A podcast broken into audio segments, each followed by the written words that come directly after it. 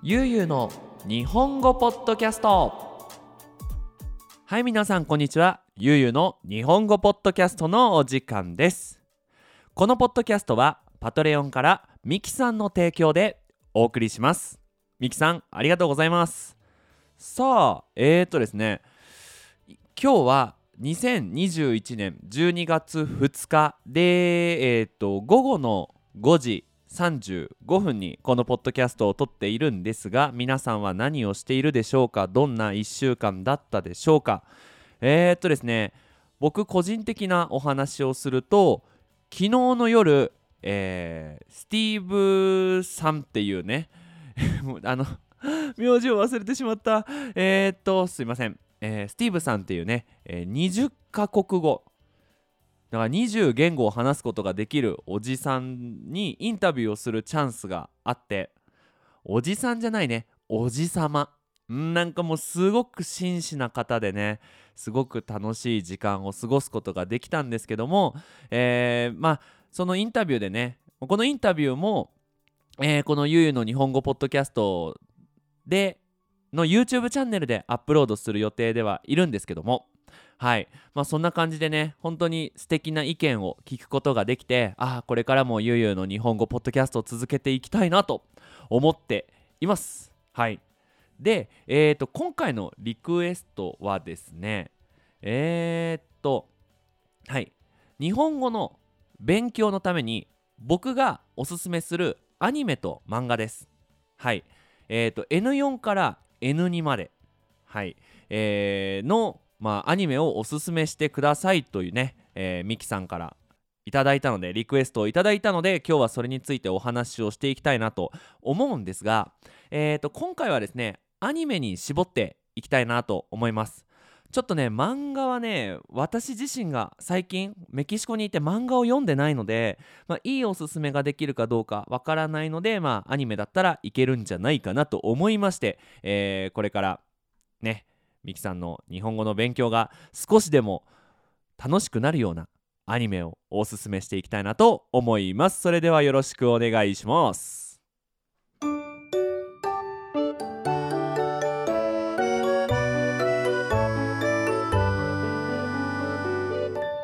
ゆうゆうの日本語ポッドキャスト。はい。では N4 からいきたいと思いますが N4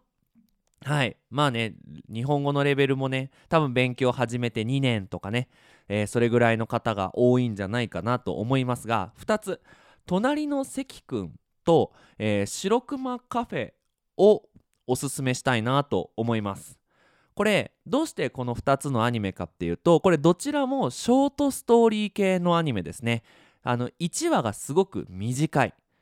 やっぱりあの長いね。例えば12話で一つの物語っていう風になっちゃうとすごく聞いてて大変かなと思いましたので、えー、この2つ。ね。え、ー、とミキさんも、えっと、からかい上手の高木さんを見ていましたってそれ理解ができましたっていうことなんですけどこのねえっとからかい上手の高木さんも同じショートストーリー系のアニメですよね。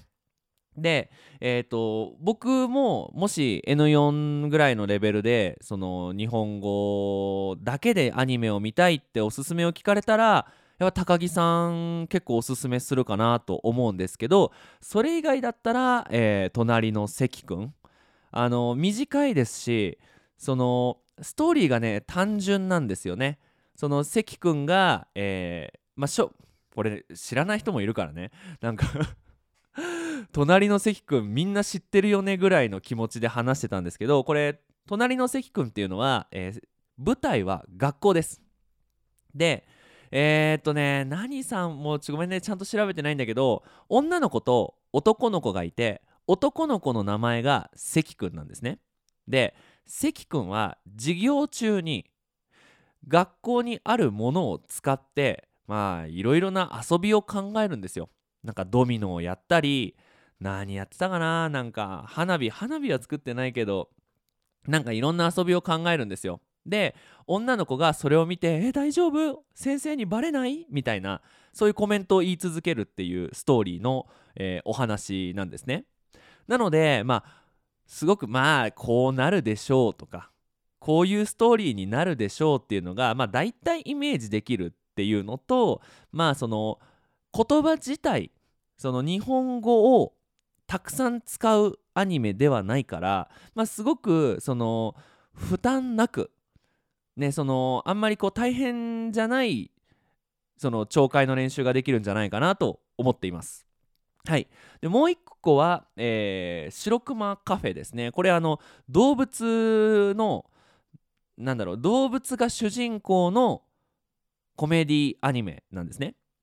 で動物だけどももちろん日本語を話すんですよ。白熊カフェっていうぐらいだから白熊さんとかパンダさんとか、まあ、いろんなねその動物の特徴も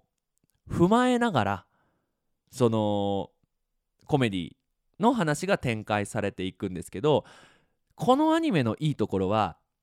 えー、とにかくね話すスピードがゆっくりなんですよ。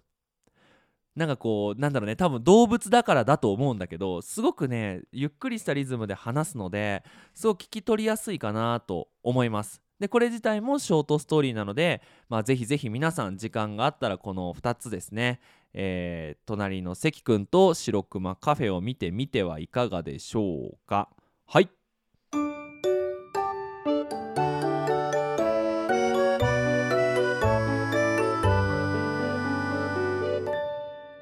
の日本語ポッドキャスト。はい。では次は N3 レベルのおすすめをさせていただきます。えー、っとね答えから言うと「花咲くいろは」っていう、えー、アニメです。これ、まあ、どんな話かっていうと、えー、松前お花さんだったかな、まあ、16歳の女の子が、えー、温泉旅館で働くっていうアニメなんですよ。その温泉旅館ってわかるかな？こう温泉がついてるその日本スタイルのホテル。そう。温泉旅館で働くんですけどこの花咲くいろはね何がいいかっていうのはまずファンタジーじゃないこと。これねやっぱファンタジーアニメとかになるともう使う言葉が難しくなってきちゃってで実際にも使わないからあんまり意味がない。でこの「花咲くいろは」はもうちょっとテレビドラマみたいな感じのねヒューマンドラマみたいな感じのアニメ。これがいいポイントの一つですね。でもう一つはいろんなスタイルの日本語が聞けるっていうことです。えっ、ー、とそのお花さんは、まあ、一番まあ下っていうかね入りたてのまあ中井さんっていうんだけどね。あのホテルで働く女の子を中井さんっていうんだけど中井さんをやるんですよ。でそうするとそのお花さんの、まあ、ボスにあたる人には丁寧な日本語で話さなきゃいけないけど確かねそのなんだっけな喫水槽とかだったかなそのホテルの名前。よく覚えてねえやごめん。そのまあ旅館のそのその旅館で高校生も働いてるんですよ。だからその高校生同士で話す時はやっぱカジュアルな日本語で話すと。でそのりんちゃんだったっけな？もう全然名前がね曖昧でごめんね。その中井さんだけじゃなくてその料理を作るね。板前さんって言うんだけどその料理を作る修行してる高校生の女の子もいるのよ。でそうすると料理の世界はこの先輩後輩がすっごい厳しいんですよ。なのでそのまあ何て言うかな。一番偉いシェフがそのね頑張ってる高校生の女の子に話す時は結構強い言い方で話すんですよねでえっ、ー、とちょっとこう丁寧な話し方もやっぱ女の子が話す丁寧な話し方と男の人が話す丁寧な話し方ってやっぱちょっとスタイルが違くてここら辺のすごくリアルな日本語が勉強できるのがこの「花咲くいろは」なんじゃないかなと思います。なのでぜひぜひねこれストーリーもすごく面白いですしキャラクターメイクもすごく可愛い。そして何よりもねアニメーションが綺麗ですね。すっごい綺麗なアニメだと思うのでぜひぜひ見てもらったらいいんじゃないでしょうか。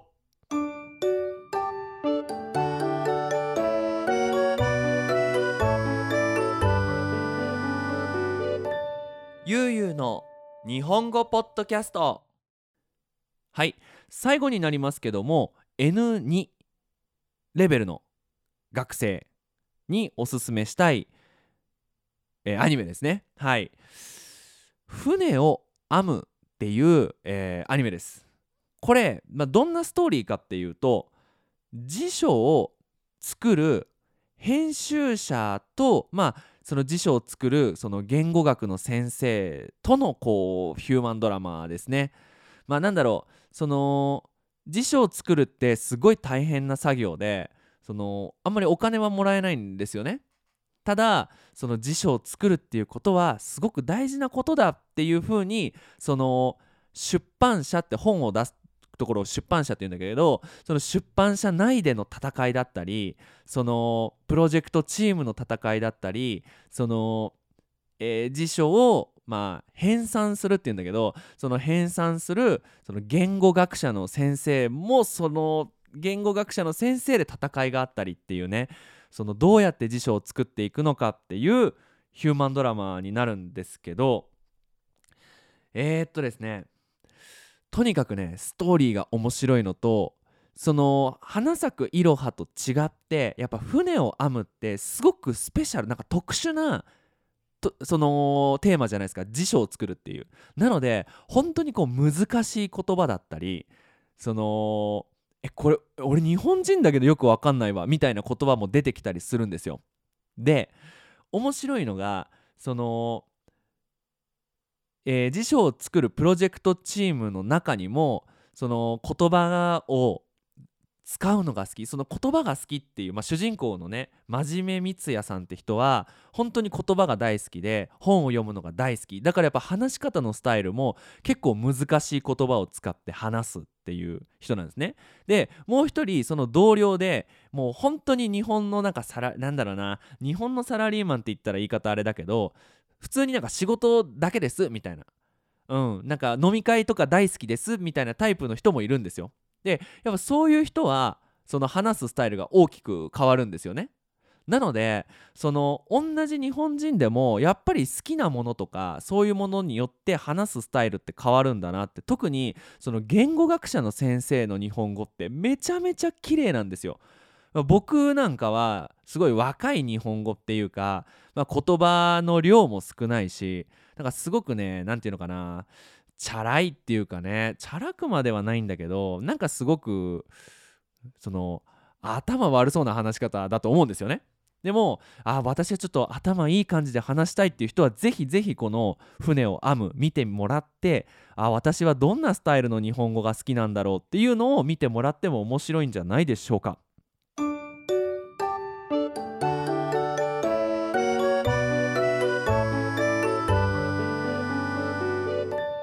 ゆうゆうの日本語ポッドキャスト。はい。では最後になりますがこのまあおすすめのアニメを紹介したんですけど今度最後にねおすすめの見方を紹介したいかなと思っています。やっぱりその字幕がついていてなんとなくあアニメ面白いわ字幕読んでだとやっぱり意味がないと思うので、まあ、こうやって見たら日本語のリスニングの能力がね伸びるんじゃないかなっていうアドバイスを3つほどしたいなと思います。はい、1つ目はもちろん字幕なしで見てください。でこれ何が大事かっていうと日本語まあ何の言語でもそうなんだけど本当に言葉だけで理解しなきゃいけないのかどうか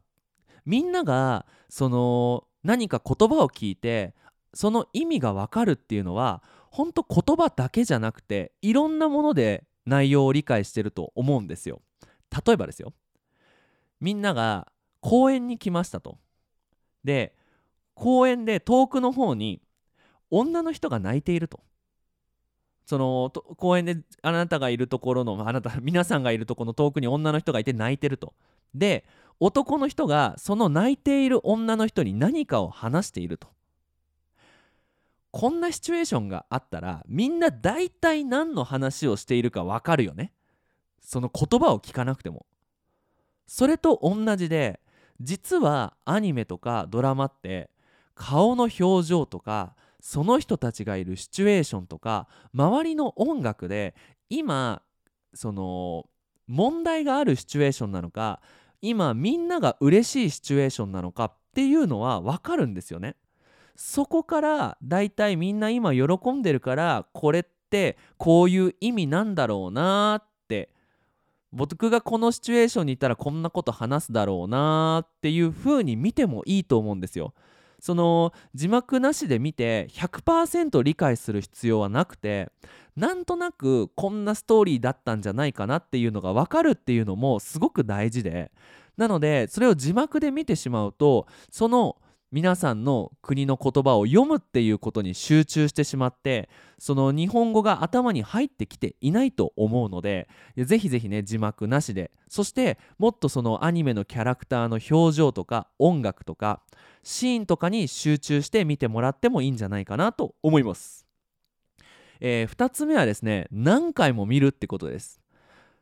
やっぱねアニメってドラマだからさ、まあ、1回見たらストーリーが分かってしまうんだけどもそれでも2回3回同じエピソードは見た方がいいと思う。そうすると1回目よりも2回目2回目よりも3回目の方が拾える言葉が増えてきてすごくいい勉強になると思う。1回で終わっちゃもったいないからぜひぜひこれ2回3回って見てほしいなと思います僕もそのスペイン語の、え聞く練習をしていた時に、えー、フランコ・エスカミージャっていうスタンドアップコメディのね、えー、YouTube のビデオを見ていたんですけどやっぱりね10回15回くらい見てましたね。でやっぱそうするとだんだん分かってきて面白いしだからそのまあ日本人がアニメを見て楽しむスタイルとはまた違った楽しみ方ができると思うので諦めないでチャレンジしてみたらいいかなと思います。はいで最後になりますが、えー、できたらリピートしてみるこう皆さんがね字幕なしでアニメを見ていると多分ねこう耳にクッてこう入ってくる言葉が時々あるんですよ。ねねねねねなんだよそしたらあなんだよっていう言葉分かったって思ったらすぐその時になんだよってリピートしてみてください。やっぱり聞いてわかるのとそれが口から出るのはまたプロセスが違うので聞いて「お分かった」と思ったら話してっていう風にやっていくとだんだんだんだんね言葉を覚えていくと思います。で一回「なんだよ」っていう言葉が聞けて「なんだよ」っていう言葉が話せたら多分2回目「なんだよ」が聞こえた時にもまた聞こえるからそれを話してみる。でそうするとその言葉は皆さんの言葉になっていくとで、えー、と一番大事なのが今まで紹介したね私が紹介した4つのアニメはまあ本当にナチュラルな日本語かどうかは微妙なとこだけどでも「ドラゴンボール」とか僕の「僕のヒーローアカデミア」よりももっとそのリアルな日本語に近い日本語を使ってるので、まあ、ぜひぜひねこうやってやっていけばその聴解だけじゃなくてみんなが使える表現も増えていくと思いますのでぜひぜひこうやってアニメを見てもらったらいいんじゃないでしょうか。はい。ということで今回は、えー、パテレオンからねえー、ミキさんの提供でお送りしました。このおすすめのアニメとその見方どうだったでしょうか。なんかねこうやっておすすめのアニメをしていたらすごいアニメ見たくなってきちゃいましたね。特にね花咲くいろはは本当に僕好きでなんで好きなんだろうね。なんかこう今考えてみるとどうしてあんなに好きだったんだろうっていうのは分かんないんですけど、まあ、もう一回見てみてねその答えを探してみたいなと思います。はい。ということでゆうゆう日本語のポットまた間違えた。ごめん。えー、ゆうゆうの日本語ポッドキャストでは、えー、引き続き、えー、テーマのリクエストをお待ちしています。YouTube のコメント欄そしてねパトレオンもありますのでぜひぜひ僕のプロジェクトを、えー、応援してくれると嬉しいです、えー、ちなみに、えー、パトレオンでテーマをえー、リクエストしてくれた方には、えー、このポッドキャストのスタートにえー、何々さんの提供でお送りしますというフレーズをつけて、えー、紹介させてもらいますので、ぜひぜひ皆さんそちらの方もよろしくお願いします。ということで引き続き日本語の勉強頑張ってください。それじゃあまたねバイバイ